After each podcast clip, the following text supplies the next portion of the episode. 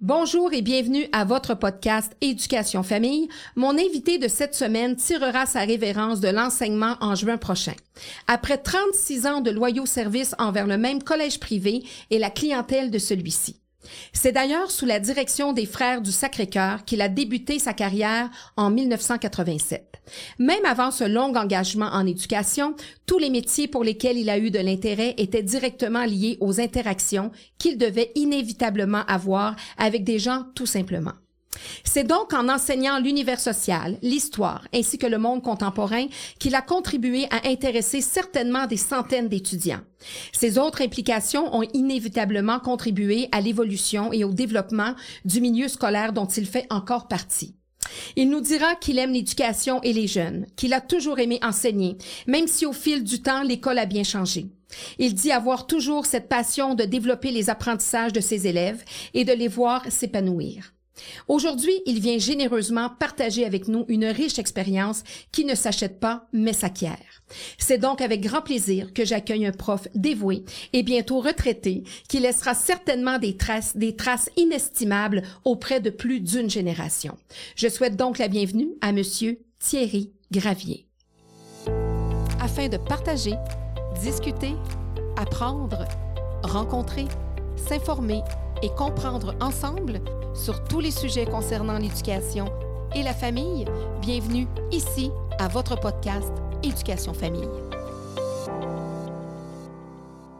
Bonjour. Bonjour. Ça va bien? Oui, certainement. Merci Bienvenue d'avoir accepté. Ben oui, Ben, ça merci d'avoir accepté. Une belle présentation Très belle, merci. qui vous convient. Ben oui. Vraiment, je suis très contente que vous ayez accepté euh, mon invitation, Monsieur Gravier, parce que nous nous connaissons euh, un, Un peu. Euh, J'ai un espion bien placé Effectivement. Effectivement. depuis deux ans dans, dans, dans, vos, dans vos classes, en fait, en histoire l'année dernière et en monde contemporain cette année, qui est mon fils. Mon espion étant mon fils, euh, qui vous adore comme enseignant, qui vous aime beaucoup, qui vous apprécie beaucoup, euh, et que moi, j'ai même vu des changements. Vos, vos enseignements euh, se sont même euh, invités dans ma maison. On pourra en parler mieux, plus tard. Oui, et puis c'est ce dont je veux parler entre autres avec vous, mais de votre parcours aussi, parce que 36 ans, c'est pas rien. Non. 36 ans, c'est vraiment non, pas rien en non. éducation, dans le même collège. En plus, Un collège plus. qui se vouait très euh, catholique, très au religieux. début, ouais, au début, avec la laïcité, après ça, évidemment, ça a changé. Euh, je ne m'en allais pas du tout en enseignement en plus. C'est la Non? vie qui m'a amené euh, euh, carrément. Je m'en allais faire euh, un bac. J'ai fait un bac en géographie. Ensuite, je m'en allais faire une maîtrise en urbanisme.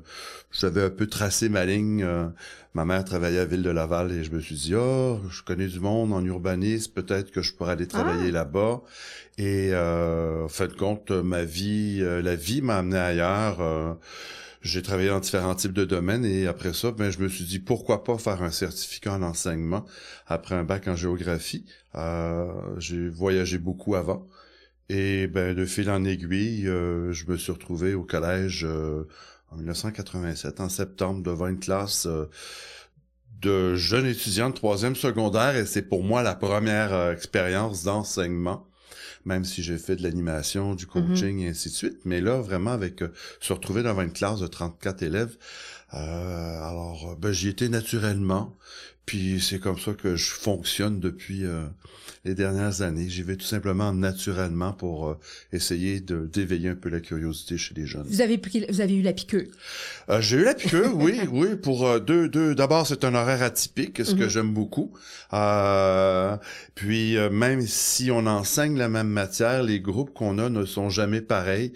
Donc, je peux donner trois fois le même cours dans la journée, puis trois fois, ça va être des cours un peu euh, différents. La matière va être la même, mais l'approche peut être différente. Alors, c'est ce qui fait que... C'est comme quand on est sur la scène, on peut donner le même spectacle pendant Ouais. des années, beaucoup de présentations, Ouais, mais ça change. ça change. Le public n'est pas le même. Alors, euh, c'est un peu la même chose avec les élèves. Des Les fois, il est plus réceptif que d'autres. Ouais, des fois, il est plus réceptif que d'autres. Des fois, ils sont un peu plus turbulents, tout dépendant des températures extérieures.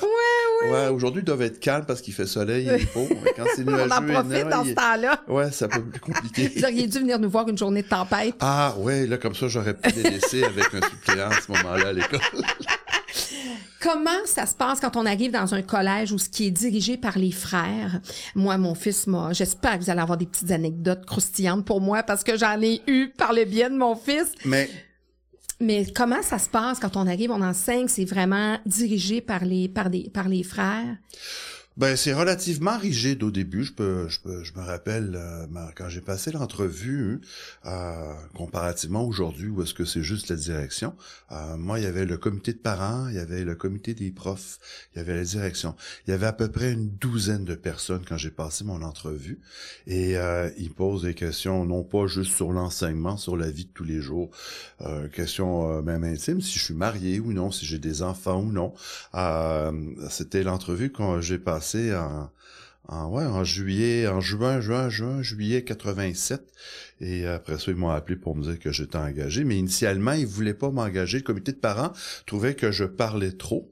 Et euh, le frère fondateur, euh, le frère Maillot à l'époque, avait dit ben c'est normal qu'il parle. Il essaye d'avoir le travail, euh, c'est, il essaye de se vendre. Puis euh, alors c'est comme ça que j'ai été engagé. Euh, il m'a engagé aussi parce que j'étais, euh, je suis arrivé une demi-heure avant. Alors, euh, il est venu chercher un autre candidat qui était pas là, et quand il m'a dit, il m'a nommé, j'ai dit non, moi je suis Monsieur Gravier. Il m'a dit, ah, mais vous êtes euh, d'avance d'une demi-heure et vous aviez rendez-vous à 4h30, 4h. Ah, il dit, j'aime ça, j'aime ça. Et là, on a passé l'entrevue, puis bon, euh, le lendemain, ils m'ont appelé pour me demander si j'acceptais le travail. À l- l'époque des frères, c'était en classe, il fallait avoir une certaine rigidité, il fallait que ça soit euh, silence dans les classes, et ça, ça m'a amené quelques problèmes en début d'année parce que après un an, presque deux ans même, la direction était venue voir pour me dire, ben, ça bouge trop dans la classe, euh, les élèves, il y a trop d'interactions avec les élèves. Ben, j'ai dit, c'est pas le but de l'éducation, mais c'était un peu trop pour eux. Alors, il m'avait dit, écoutez, si vous trouvez ailleurs, euh, ben, j'ai dit non. J'ai dit, moi, je reste ici, je suis bien. J'ai dit, c'est à vous de vous habituer maintenant.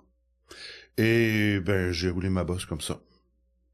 Alors, ça, c'est les... En imposant de, de façon euh, Ouais, parce que, pertinente, oui, là, et- j'avais quand même des, des, des, des, des- j'avais un- votre un- couleur d'enseignement. oui, j'avais un mentor euh, euh, qui, qui était qui avait beaucoup plus d'expérience que moi évidemment et qui euh, la direction m'avait dit ouais mais t'enseignes pas vraiment euh, toute la matière qui est dit puis mon mentor était dans la réunion m'avait dit ben non pas du tout il enseigne même plus que moi j'enseigne aux jeunes alors euh, on voyait très bien que c'était pas une question d'éducation c'était plus une question que ils arrivaient pas à avoir le contrôle complet sur moi Mhm. euh, mais je pense qu'ils se sont habitués.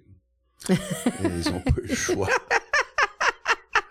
Ils se sont adaptés, euh, Ils se sont à la couleur parce ont- que ouais. naturellement, chaque enseignant est différent et, Oui. et c'est ce qui fait euh, la beauté de l'enseignement, c'est qu'on enseigne toujours avec notre bagage puis avec euh, ce qu'on Oui, est là. ce qu'on hein. fait surtout. Mais ce qui était, ce qui était intéressant avec euh, la, toute la période où est-ce que les frères étaient à la direction de l'école, c'est que c'était les professeurs qui avaient un certain contrôle sur l'école. Mhm. C'était la, la- le le corps professoral qui donnait la direction euh, vers où l'école s'en allait, puis qu'est-ce qu'on voulait faire dans l'école. Les frères nous laissaient aller, nous donner carte blanche. Ok. Eux autres, tant et aussi longtemps que les élèves réussissaient bien, que les parents étaient contents, puis qu'on me rendait la marchandise, faites ce que vous voulez. Alors, euh, c'est sûr que ça a excessivement changé. Moi, je suis rentré au collège, il y avait... euh, 485 étudiants à l'école, on connaissait presque tout le monde. J'ai enseigné secondaire 1, j'ai enseigné secondaire 3, après ça j'ai enseigné en secondaire 5. Euh, les frères nous disaient allez-y, euh, les activités euh, parascolaires, les activités du midi, les sorties éducatives et tout ça, c'était tous les profs qui mettaient tout ça sur pied et ils nous faisaient confiance. Mhm.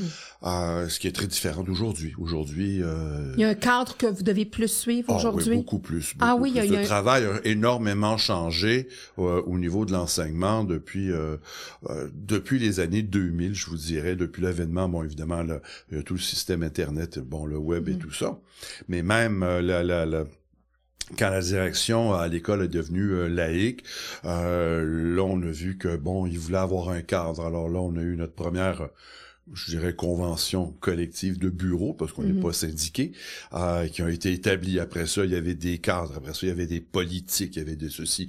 Le travail de la direction aussi a énormément augmenté par rapport à ce qui se faisait avant, mais on est beaucoup, beaucoup plus encadré aujourd'hui qu'on l'était à l'époque.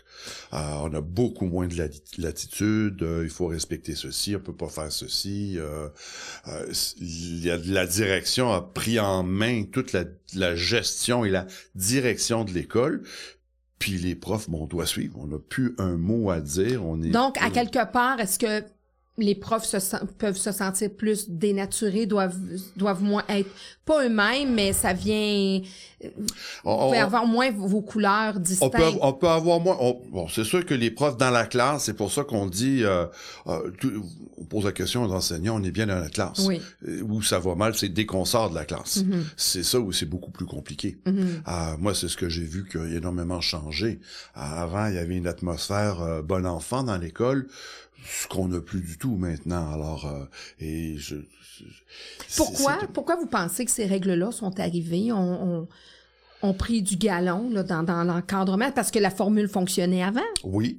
Ben, je crois qu'il y a une espèce, bon, on peut parler des réformes de l'éducation, euh, qui à un moment donné, il fallait savoir, il fallait faire ceci.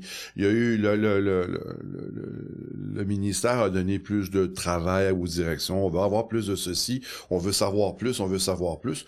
Puis c'est tellement incroyable qu'on demande une question au gouvernement, puis lui, sait rien. Au ministère, on l'a encore vu avec euh, récemment, là, on lui demande le nombre d'échecs, le nombre de ceci. Il n'a aucune idée, sauf qu'il il faut que les écoles soient en mesure, eux, de pouvoir... Il y a le- beaucoup de le- bureaucratie pour les directions. Énormément, énormément. Ils Et peuvent être moins beaucoup- présents dans leur beaucoup moins école. présents. La direction les voit pas, je veux Non. dire, euh, comparativement à avant.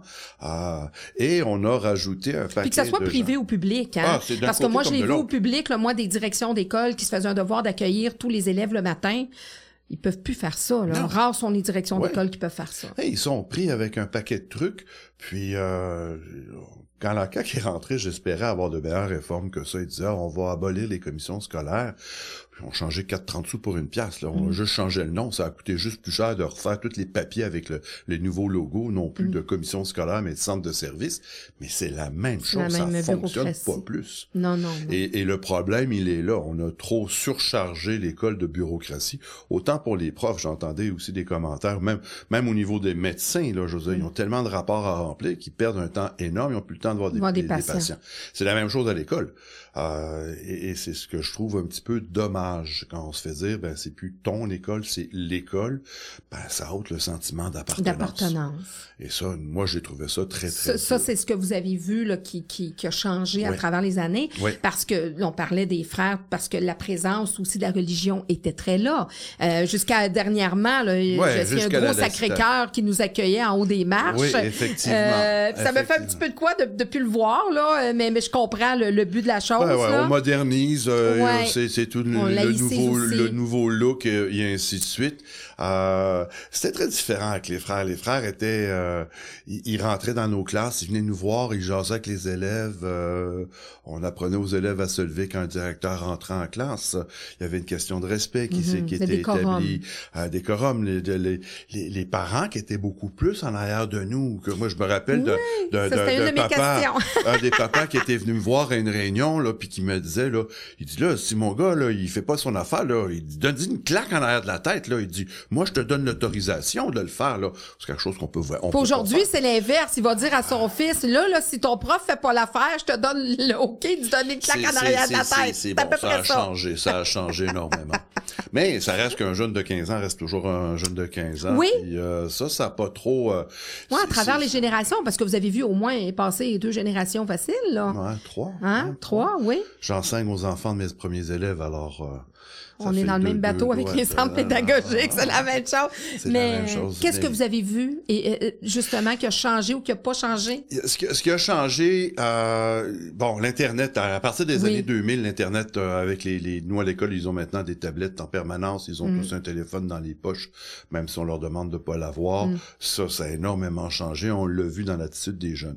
Mais un jeune de 15 ans restera toujours un jeune de 15 ans, c'est-à-dire un peu foufou, ça bavarde quand c'est pas le temps, ans, euh, il a le goût d'essayer des affaires, il a le goût d'apprendre, il, a- il- il est contre l'autorité, ça c'est le propre même de tous les jeunes. T'es en train de forger De- sa propre identité. Ben oui, ça c'est normal. Ah, c'est ce qui fait la, la, la, la, grande différence. Où euh, on voit maintenant, ben c'est on, a- on- je me rappelle les, les, les enfants rois. Après ça, ça a été les enfants Téflon. Après ça, ça a été les parents rois, les petits princes et ainsi de suite.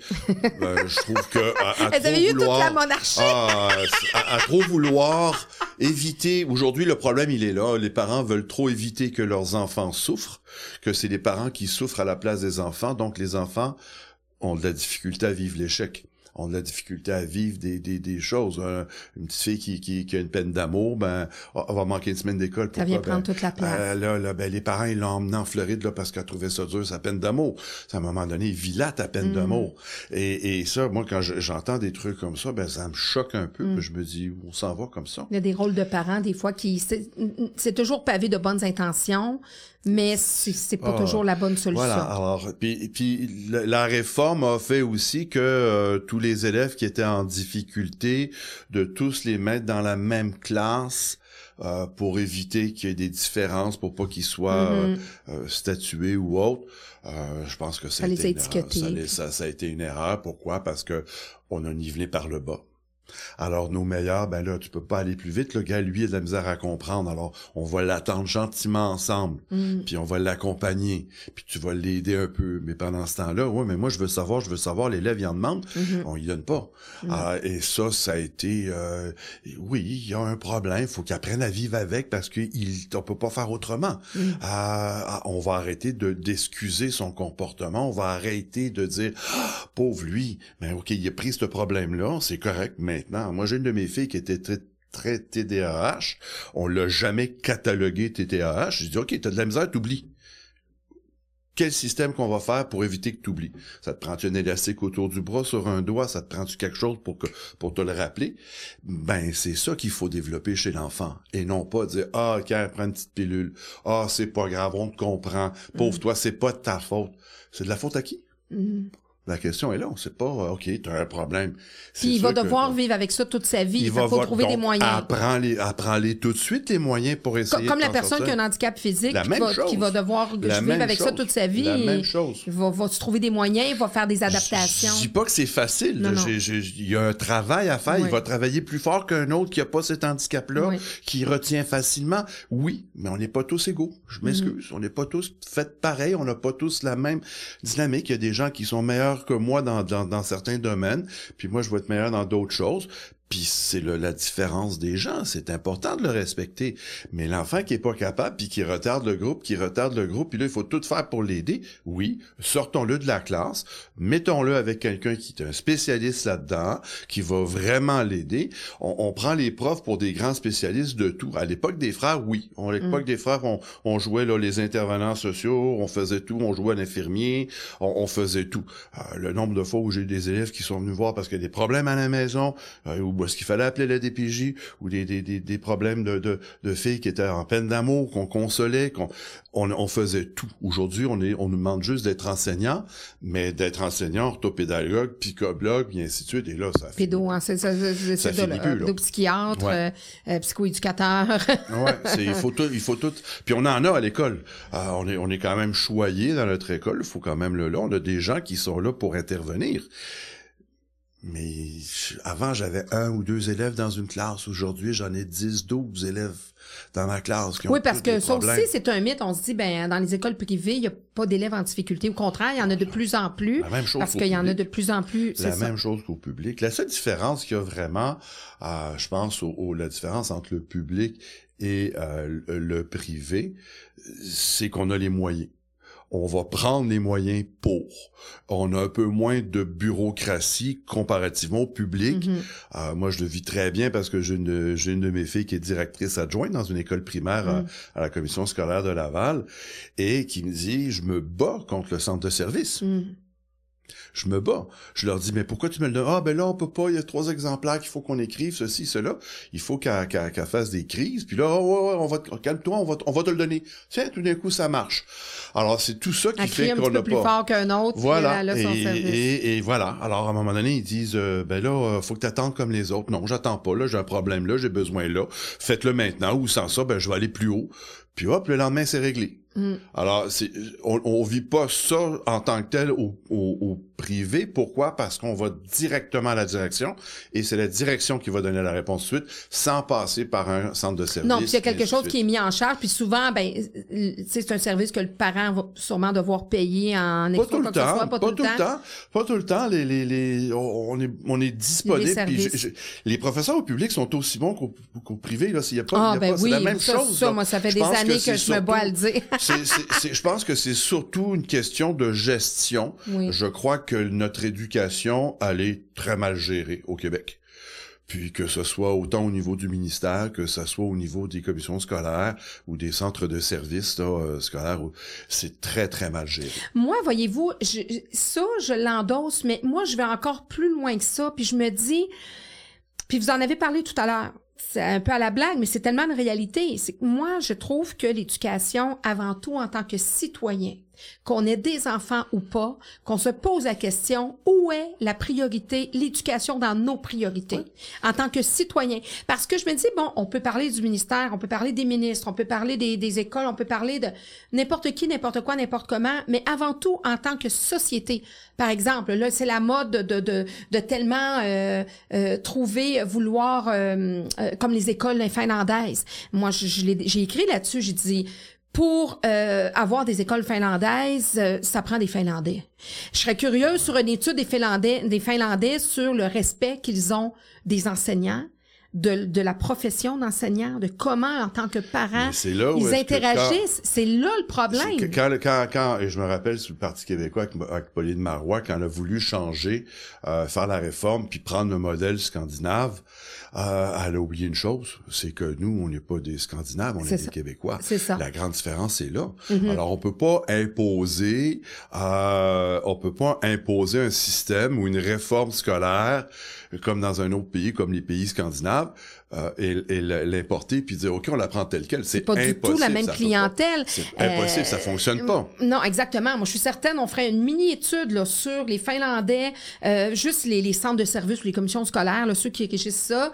Est-ce qu'ils reçoivent des tonnes de mise en demeure de parents parce que l'enfant est pas assis au bon endroit dans la classe? Je ne croirais pas. Est-ce que lorsqu'un enseignant sévit correctement ou donne une conséquence à un enfant pour X raison est-ce que les parents scandinaves vont aux barricades et engueulent et je ne penserais pas. Alors moi, c'est vraiment, là, je vais plus loin, je me dis, question, faut, faut vraiment qu'on se questionne en tant que société sur quel est le regard qu'on a sur l'éducation.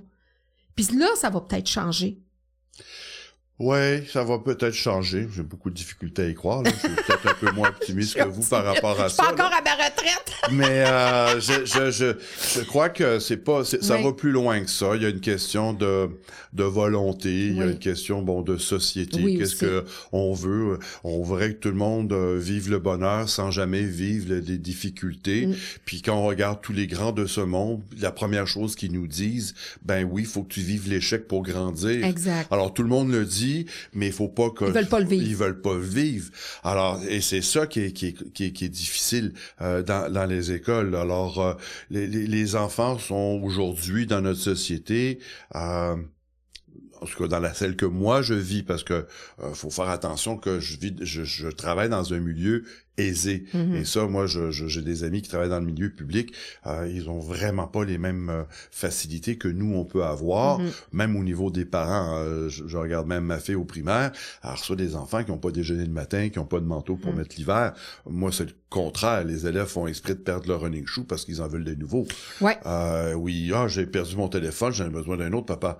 ça, on le voit là. Mm. Puis ils sont pas perdus les téléphones, c'est qu'ils l'ont vendu à un chum, puis là ils demandent, à, je l'ai perdu, peux-tu m'en acheter un autre? C'est la, moyenne salariale mm. est beaucoup plus élevée dans ma, dans ma, dans, ma, dans mon petit mm. mon petit patelin dans ma petite région qu'on peut l'avoir euh, dans certaines régions à mm-hmm. Laval ou à Montréal. Et ça, faut en être conscient. Il y a des familles qui ont vraiment des difficultés. Et Mais la reconnaissance des élèves aussi pour avoir enseigné en milieu défavorisé. Tu as un élève en milieu défavorisé, tu lui donnes un, un petit collant, là, puis c'est comme ou un, une petite Ouais. gomme effacée du Alors, dolorama, ça, ça, puis il va être super reconnaissant. Ça, c'est, c'est, c'est- Ouais. je, je le sais que moi, je vis dans un milieu qui est aisé, euh, où les parents payent et donc je paye. C'est comme au restaurant, c'est moi mon service. Mm. Euh, sauf que c'est pas toujours, toujours comme ça. Je dirais que 80-90 parents, 10% de nos parents sont corrects, là. Oui. oui. Je, je, je, pas- je, je veux pas critiquer les, les parents en général parce que la majorité veulent le bien-être de leur enfant et vont tout faire pour y arriver. Il y a ce 10%-là. Ça, C'est comme, euh, je me rappelle d'une belle caricature où est-ce qu'on voit à l'époque de la manifestation étudiante contre les frais de scolarité universitaire, euh, où est-ce qu'on voit tous les gens dans la rue en plein milieu de, de faire euh, une manifestation très pacifique, puis il y en a un qui a un bâton puis qui casse une auto sur un petit coin de rue. Ben là, tous les journalistes sont juste sur lui euh, pour regarder ce qu'ils font, puis ils cassent des autos, puis ils regardent pas la majorité. Alors, 90 on- qui sont de manière on pacifique. focus toujours sur le 10% négatif. Mm. Et ça, je trouve ça un petit peu dommage. Oui, parce que justement, on véhicule cette information-là, donc on véhicule euh, souvent une image négative en lien encore avec l'éducation Ouais. ou avec des manifestations Ouais. en lien avec l'éducation. Donc vous, à travers ces 36 ans-là, vous dites, ben les ados ont pas tant changé, ça reste des ados, mais là, on a parlé de technologie. Est-ce que vous pensez, est-ce que vous avez observé que la technologie a été plus bénéfique ou néfaste pour les jeunes? Euh, moi, je pense que la, la, technologie, elle a du bon, mais je pense qu'elle est rentrée trop tôt dans l'éducation. Alors, euh, ils ont pas appris la base euh, avant de ça. Ça me rappelle toute la période qu'on me parlait des calculatrices, puis qu'on a tu dois d'avoir une calculatrice à l'école, puis on disait la calculatrice à l'école, tu vas commencer à l'avoir ou l'utiliser en cinquième secondaire. Mais il faut d'abord que tu apprennes à calculer. Ah, je me souviens ma- tellement. ma- ma- de- Non, mais c'est vrai. Oui, c'est vrai. Là, le problème, c'est qu'ils ont un téléphone cellulaire dès la sixième année, on le voit déjà. Euh, ils ont déjà des iPads à la maison. On voit des jeunes avec euh, 4-5 ans qui ont déjà l'iPad. Alors, nous, on l'utilise en première, secondaire. C'est un bel outil pédagogique. C'est incroyable tout ce qu'on peut faire avec ça. Nous autres, même en tant que profs, Mhm. ça nous a facilité le travail. C'est incroyable. Sauf que c'est un outil pédagogique. Ce n'est pas un fait en soi. Alors, le problème, c'est ça. Ben, c'est une prolongation de leur vie et de leur... euh, Voilà. de leur- Alors, ouais. euh, je me rappelle à, à un moment donné d'avoir eu des crises d'un élève parce que je lui ai retiré son téléphone. Puis là, euh, je vais appeler la police. Vous avez volé mon téléphone. Je suis devant la classe, une grosse crise. Je lui dis non, ton téléphone, tu le poses en avant à côté du tableau, puis euh, tu le reprendras à la fin du cours. Sauf que tu es continuellement dessus. Je... Mais là, ça a été la crise. L'étudiant est obligé de sortir de classe, euh, aller se plaindre à la direction pour en fin de compte se faire dire ben t'as plus le droit d'amener ton téléphone à l'école. Mhm. Puis on est obligé d'appeler les parents pour ça. Alors, c'est, c'est, c'est là où est-ce que il faut savoir... devient un petit peu euh, plus Ça devient un peu plus compliqué, là. Parce que je suis pas contre l'idée d'un iPad euh, euh, en classe ou d'un téléphone. C'est vrai qu'on peut faire un paquet de Mm. choses. euh, mais c'est trop tôt. Au niveau social, ça a dû changer des oui, choses? beaucoup. Moins d'interaction lors des pauses. moins Ça me rappelle quand on est rentré, euh, qu'on a rentré l'iPad à l'école, les élèves de cinquième secondaire regardaient les secondaires 1 et 2 qui sont rentrés avec l'iPad, eux autres, ils l'avaient pas encore parce qu'ils quittaient puis ils allaient Mm. au cégep après. Puis ils disaient, c'est Javier, c'est incroyable, ils se parlent pas. Ils sont tous assis sur des bancs, un à côté de l'autre, puis ça joue, ça fait juste jouer. Et un peu moins aujourd'hui, mais on le voit encore beaucoup, le, le, le, le nombre d'élèves qui sont euh, euh, seuls dans leur coin et qui, qui jouent. Euh, ou euh, voir deux élèves, ben ils chattent ensemble, mais ils sont un en face de l'autre. Euh, lâchez vos téléphones, parlez-vous, vous êtes un en face de l'autre. C'est comme drôle à voir. Alors Ouais. ça. Ça, j'avoue que ça, ça a été surprenant au début. Mais Ouais. l'informatique, c'est important parce que oui, ça a aidé énormément là, au niveau de, de préparer des, des L'enseignement, la recherche, l'enseignement, tout la recherche et tout ça. Là, c'est génial l'informatique. Mais c'est On est loin des recherches avec les encyclopédies, comme on entend. Oh, ouais, puis là, en plus, avec les nouvelles, avec l'intelligence artificielle, là, Ah. s'ils viennent sortir, là, le fameux chat GPT, moi, je- on est obligé de revoir comment qu'on fait certains travaux. On avait un travail à faire. Oui, parce que les jeunes peuvent faire faire leurs travaux par ça. On fait que là, les, les un profs gros travail à faire en cinquième secondaire en monde contemporain. Et avec mes collègues, on s'est regardé, puis bon, le travail, on le fera pas cette année, on va être obligé de faire autre chose. Alors, on revient au bon vieux examen. Pourquoi? Parce que là, l'élève a pas le choix. Mais dès qu'on demande demande. C'est pas mauvais, ChatGPT, ça va être bon. Mm. Il va falloir apprendre à bien l'utiliser, puis ça peut servir. Mm. Euh, moi, je pense que oui. Mais euh, dans le cas... Pas pour se déresponsabiliser puis de dire, ben moi, je vais le faire faire par on ça. avait, euh, on avait un questionnaire aux élèves de dire de nous expliquer là en 100 mots là, les différentes grandes organisations internationales, euh, l'ONU, l'OMC, l'OMS et tout ça. Euh, là, avec mon collègue, il dit regarde, je prends chat GPT, je pose la question, j'ai un texte de 100 mots, puis c'est super bien dit. À peu de choses près. Alors on s'est dit, on va avoir ça, puis on va corriger ça. Non, ça vaut pas la peine. On va, on va revenir aux bonnes vieilles. Oui, parce que méthodes. l'on peut pas vérifier vraiment les connaissances, puis Ouais. euh, donc c'est, puis ça c'est les parents le réalisent pas, mais il faut être à l'affût comme enseignant de ça des nouvelles technologies, des, des nouveaux trucs que les jeunes, surtout au secondaire, vont prendre pour être capables à l'université pour cégep, euh, pour euh, justement un peu se déresponsabiliser puis de se mettre la tâche plus facile. Ouais. Ils réalisent pas qu'à un moment donné ils vont frapper un mur, mais Ben là, c'est drôle parce que nous autres, on, on, on les reçoit du primaire. On se dit, tabarouette, Oui. ils ont rien appris au primaire. Ils les reçoivent au, au cégep. Le cégep, ils disent, ils ont rien fait au secondaire. Puis quand l'université les reçoit, ils ont dit, qu'est-ce Ils qu'ils ont fait au cégep? C'est, on s'en va. Puis c'est de plus en plus flagrant, là. Euh, de voir où est-ce que... euh, non, je pense c'est une question d'apprendre. C'est le, le temps passé aussi avec les parents, euh, les discussions à table. Moi, je pose la question à mes élèves des fois, euh, OK, quels sont ceux qui vont souper avec leurs parents?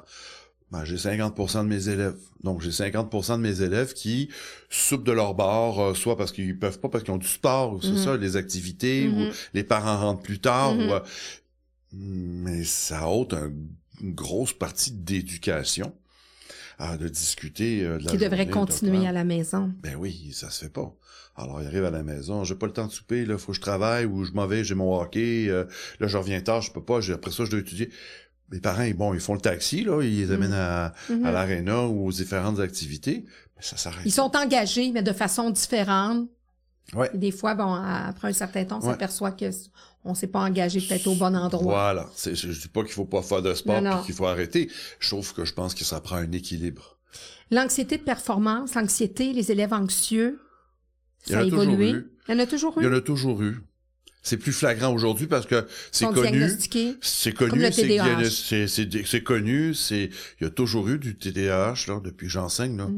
Euh, Mais dans notre temps, c'est les petits tannants qu'on mettait près du tableau. Puis, qu'on arrivait à contrôler, puis qu'on arrivait à emmener. Ouais. Je n'avais un, deux, trois dans une classe. Aujourd'hui, j'en ai douze parce qu'ils sont tous de même. Puis là, ils sont. C'est pas de ma faute, j'ai pas pris ma pilule. Ben, prends ta pilule. Ouais, mais je l'ai oublié chez nous. Alors, ok. Alors là, faut qu'on accepte qu'il soit tannant parce qu'il a pas pris sa pilule. Ça, c'est un peu dérisoire. Là, je trouve ça un peu, un peu drôle. Ils se déresponsabilisent à ce moment-là. Beaucoup. Au- au- puis autant les parents, je pense, que, Oui. à ce niveau-là. Puis c'est drôle parce que nous, on le dit, on le dit haut et fort. Puis, mais non, c'est important, euh, le fameux tiers-temps qu'on doit Mm. donner aux élèves parce que ils sont un peu plus lents. et Oui, là. adaptations. Des Des adaptations. mesures ouais, adaptatives, oui.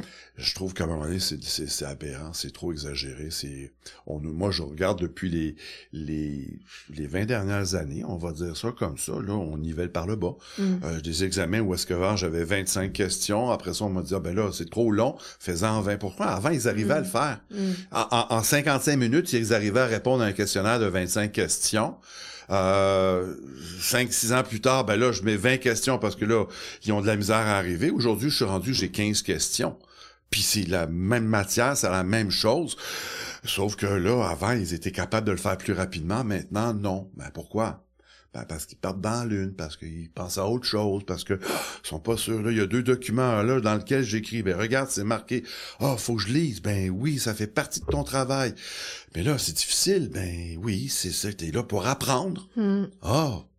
Alors, tout, tout ce phénomène-là, ah, on l'exagère un peu, mais il est bel et bien réel. Puis, je veux dire, on, on- on se le fait dire euh, régulièrement. Moi, mais là, faut que tu comprennes, là, l'élève. Non, non, c'est pas à moi de comprendre l'élève, c'est à lui de me comprendre que moi, j'ai un travail à remettre. Toi, quand tu me demandes mes notes pour telle date, tu veux que je les ai rentrées, mes notes pour telle date? Mais lui, quand je lui demande de faire son travail, il faut qu'il me le rende à telle date. Exact. Ah oui, mais c'est un jeune. Ben oui, c'est bien beau. On est tous passés Ils par vont, là. ils vont vieillir, puis ils vont devenir des adultes. Puis notre but, c'est de les amener dans- pour être des citoyens avisés, puis des adultes responsables. Alors, euh, moi, je me dis que le, le- le travail est... La notion du travail n'est plus euh, mis de l'avant comme auparavant. Aussi valorisé. C'est pas aussi valorisé. C'est pas euh, le travail, c'est pas grave là. Les, les parents ont changé aussi au niveau de la dynamique. Ben oui, c'est sûr, c'est sûr. Moi, j'enseigne, à- j'enseigne aux enfants de, des anciens élèves que j'ai eus. J'en ai même certains qui sont des collègues de travail, qui sont devenus des collègues de travail. Je regarde comment eux autres ils ont été élevés à l'époque. Je regarde comment que leurs enfants. Ben, faut bien les comprendre. Faut les comprendre. Faut les comprendre. Ben oui, mais c'est bien beau, mais ils comprennent rien. si, moi, je dois Ah. les comprendre, mais eux autres, ils comprennent pas Hmm. qu'il faut qu'ils fassent telle chose. Mais c'est pas grave. Mais qu'est-ce qui est pas... On les Il met beaucoup heureux. dans la ouate. Un peu trop. Oui. Puis ça, malheureusement, tant et aussi longtemps qu'on a arrêté. On parle du français. On dit la meilleure façon d'apprendre le français, c'est lire. Ben alors faisons-les lire. Moi, mais il lit pas. Ben oui, mais ça, c'est son problème. Si, on l'oblige à lire, oui, mais il y a de la misère. Pourquoi il y a de la misère? Il est pas capable de il est capable de lire des mots, mais il est pas capable de, comprendre.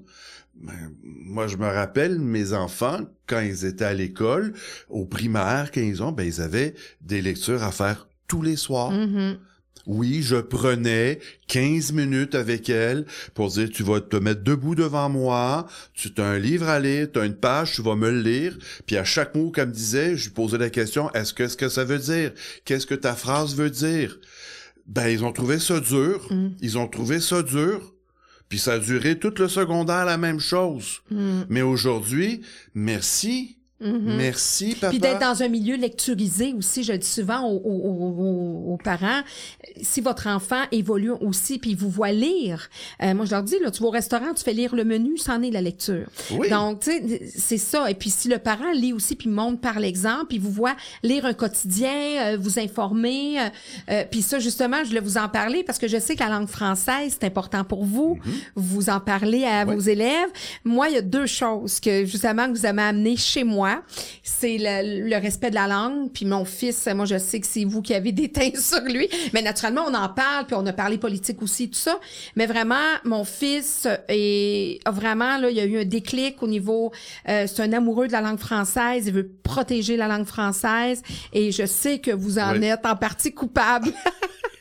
Ben, je leur dis souvent, je- quand je donne des notes de cours où je les fais souligner dans le cahier, où j'explique des éléments, euh, je fais exprès des fois, je leur donne des mots, puis je dis pas un mot, puis moi je m'arrête, puis je dis OK, ça faisait quoi ce mot-là? Puis là toute la classe me regarde en me disant ben on le sait pas, mais là je dis je viens de je viens d'en parler. Il n'y en a pas un dans la classe qui a levé la main pour dire Wow, monsieur Gravier, ce mot-là, on le comprend pas. Ça veut dire quoi? Alors j'arrête beaucoup, beaucoup sur les mots. Je fais ça la même chose en histoire de quatrième, ce qui leur permet de comprendre ce qu'ils font. Je dis moi je prends ce même mot-là, je le mets en question d'examen, tu peux pas répondre à la question, tu sais pas ce que le mot Ben veut non. dire. Non, puis même la qualité du français au niveau des enseignants. Ouais. Moi, combien de fois je suis arrivée dans des classes où l'enfant me disait Je peux-tu aller à l'abreuvoir? Non, il n'y a pas d'abreuvoir ici. Euh, ça- mais non, ça, c'est- pour les animaux, ça, c'est une fontaine d'eau. Ah, je l'efface. Non, ça, c'est une gomme à effacer. Il y a une différence entre une gomme effacée, une efface, entre un taille-crayon et un aiguisoir. Ouais. Mais, euh, ah, ah, moi, des fois, je disais Assieds-toi, assois-toi. Ah, ben non, Madame Claudine, ça se dit pas Assieds-toi, assois-toi. On dit Assis-toi. OK, tout le monde prend son bécherel. non, mais, mais ça, c'est important, la langue Ouais. française, de, de bien communiquer, même dans les médias, dans, dans, les, dans les textes, dans les téléromans, partout, le français. Bon, on n'est pas, moi, je suis pas plus catholique que le pape. J'en fais des Non, cours de français on en quand je fait parle. tous, mais- on est conscient, puis on, on fait attention quand on enseigne. Ça, ça fait, c'est important. Ça fait là. partie du travail d'enseignant. Moi, je pense que le, le, le- on a mis beaucoup, beaucoup de, de, de, de, de poids ou de, de, de- d'éléments sur les épaules des profs en disant c'est tout, c'est vous autres. Et moi, je suis de la difficulté à- avec ça parce que je me dis il y a une part du travail qui doit être fait À la maison. à la maison. Moi, Ben quand oui. je rentre dans mes classes, euh, pour commencer un cours, la première chose que je dis, c'est bonjour Hmm. à mes élèves.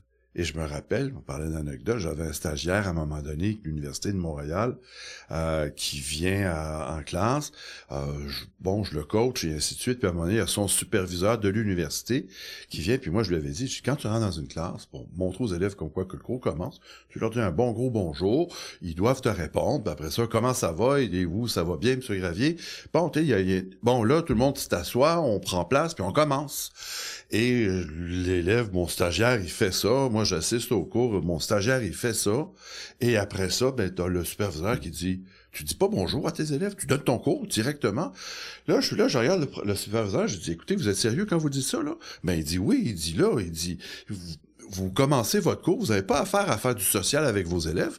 Ben, j'ai dit, voyons donc. J'ai dit, si je veux les mettre en bonne condition d'apprentissage, et oui, il faut que ça me une prenne relation, une relation, une que je développe avec l'élève oui. pour, pour faire ça. Alors, quand un superviseur d'université dit ça à un, à un stagiaire de pas dire bonjour, là, je me sens dépassé. là, je me sens dépassé. Oui, puis je vous comprends, je vous comprends. Puis vous en avez accueilli des stagiaires, Oui. euh, possiblement de deux, trois plutôt Oui, qu'un. Euh, Avez-vous vu une évolution? Qu'est-ce que vous voyez de ces jeunes-là en enseignement? Euh, y a-t-il des choses qui ont évolué? Y a-t-il des choses qui ont changé, qui se sont perdues? Euh, À part, des sont- à part des superviseurs de stage qui, Non, je pense que en avaient manqué quelques-uns. Euh, le, le français est important. On a, on a beaucoup de stagiaires qui ont, qui ont de la difficulté au niveau du français. Ça, je le vois dans les nouveaux profs aussi. Euh, la difficulté à écrire. Pourtant, on a des correcteurs Mm. maintenant avec l'informatique. Euh, comment dire les choses ou euh, je, je le vois parce qu'avec mes collègues de travail qui sont beaucoup plus jeunes que moi, ben, ils me soumettent des examens. Puis je lis les questions. Puis je dis, OK, qu'est-ce que tu t'attends comme réponse? Ben ça, ouais, mais moi, si je te dis, ils peuvent dire ça, ils peuvent dire ça, ils peuvent dire ça, ben je dis, ta question est mal bâtie. Il faut que tu sois plus précis. Parce que là, c'est beaucoup trop large. Et là, ils n'ont pas accepté un paquet de choses. je Comment sais, tu peux euh, l'évaluer après? et, et- effectivement, alors dans les travaux, ça, ça paraît, je, je sais parce que j'ai participé à plusieurs fois avec le ministère de l'Éducation au niveau des év- de- d'évaluer ou pas d'évaluer, mais de refaire les examens du ministère en histoire, où est-ce qu'on participe. C'est toujours un panel de, de- de professeurs qui font ça avec euh, la direction des évaluations. Ils nous donnent les examens, puis nous, on leur dit, OK, oui, c'est bien bâti, oui, c'est clair. Puis là, on modifie pour que les examens du ministère bon, soit le plus efficace et le plus homogène possible par rapport à, à l'ensemble du privé, public, ou que ce soit francophone Ça, ou c'est intéressant ce que vous dites, parce que souvent, la société en général pense que le milieu scolaire est pendu aux lèvres du ministère ou d'un, ou d'un département au ministère qui est la sommité au niveau des évaluations, puis qui va dire à ces écoles privées, publiques, voici ce que vous allez soumettre aux élèves. Quand, en réalité, c'est l'inverse. C'est le ministère qui va dans ces Ah, il vient milieux. nous chercher le ministère, et c'est une chance. Le ministère vient chercher quand même là, beaucoup, beaucoup d'intervenants Oui. du milieu directement. Euh, moi, je l'ai fait quatre, cinq fois. là. C'était ce type de, de où est-ce qu'on nous présente des examens. On nous dit pas quel est l'examen. Mm. Est-ce que ça va être l'examen de reprise de janvier, du mois d'août, celui de Mhm. juin? Ça, on le sait pas. On nous donne des questions d'examen avec un dossier documentaire, comme les élèves, Mhm. et on fait l'examen au même titre que les élèves. Et là, nous, on discute après ça, ben, des possibilités de réponse. Est-ce que c'est clair, c'est pas clair, pour que on arrive à, à- à- et, et- et je pense que c'est Ben important oui, ce ben oui, certainement. d'arriver à quelque chose de, de, de, Parce de que c'est vous qui êtes les premiers à- Oui. en- en interaction avec ces élèves-là, puis pour amener, les amener vers la réussite aussi, puis Oui. pour poser les bonnes questions. On va te poser les bonnes questions. Puis quand on nous dit euh, dans certaines matières, les, les, les matières euh, semestri- pas semestrialisées, mais plutôt euh, d'examen du ministère. euh, moi, j'enseigne l'histoire. Ben oui, mais ils vont avoir un examen du ministère. On sait comment que les questions vont être posées. Ben, tout au long de l'année, on se pratique avec les élèves. On pose les mêmes types de questions pour qu'ils comprennent les formulations et qu'est-ce que le ministère s'attend à avoir comme réponse. Parce que nous, on est quand même euh, figé dans un corrigé qu'on doit respecter. Mhm. Alors, euh, ça aussi, ça fait partie du, du travail. On dit, tu pourrais aller plus loin. On va plus loin, mais c'est pas toujours évident de, de, de le faire. Alors, euh, On a parlé, je vous disais qu'il y avait deux choses que vous étiez, que vous aviez amenées chez moi, donc l'amour de la, l'amour de la langue française et la politique. Dans le sens où vous avez, moi, on en, on en parle ouvertement. euh, ma mère est encore plus politisée que moi, donc mes enfants ont, ont entendu parler de politique. Euh, mais moi, j'ai vu mon garçon se politiser grâce à des discussions dans, dans vos classes. Ça, c'est important pour Ouais, vous ouais. de leur amener ça. Ouais, c'est ce qui me manque de mes anciennes euh, années d'enseignement. Avant les années 2000, euh, les élèves étaient beaucoup plus politisés. Dans mon temps, on l'était Mm. plus. Faut voir que bon, on, on, est- des. Mais là, vous des avez une bonne anecdote avec les frères que moi, mon fils m'a rappelé que les frères, qu'est-ce qu'ils vous disaient? Ben ça, c'est quand je parle de la quand- l'année passée, quand on parle à chaque fois de la période de Maurice Duplessis au Québec, euh, et bon, qui était très conservateur, était contre donc toute idée libérale et ainsi de suite. Puis je me rappelle au début euh, de mon enseignement euh, avec les frères, euh, quand on arrivait en période d'élection, où est-ce que les frères nous disaient, oubliez pas, hein, Thierry, oublie pas, là, hein, hein, le ciel est bleu, hein, bien en face, c'est rouge, hein. et ça, on se le faisait dire assez régulièrement. C'était, c'était comique parce Oui. qu'effectivement, ça avait plus autant d'importance qu'à l'époque Oui. de Maurice Duplessis où la religion était bien, bien, bien présente. Mais euh, Mais là, en- là, vous amenez quand même aussi l'importance de sensibiliser vos Ben, de élèves. comprendre surtout Oui. ce qui se passe. Je me dis euh, parce que beaucoup, souvent les jeunes vont dire. On peut rien faire, on peut pas voter. On n'a pas 18 ans, on peut pas voter. Une chance qu'ils votent pas avant, parce qu'ils seraient pas en état. On Mais leur non. permet de conduire à 16 ans, mais on leur permet pas de voter à 16 ans. Je le comprends, on devrait Mm. mettre le permis plutôt à 18 ans. Mm, Parce que nos jeunes sont plus jeunes qu'avant. La, Oui. la maturité, oui. et, et alors, alors, le- le- depuis 2000, la maturité, euh, elle est repoussée.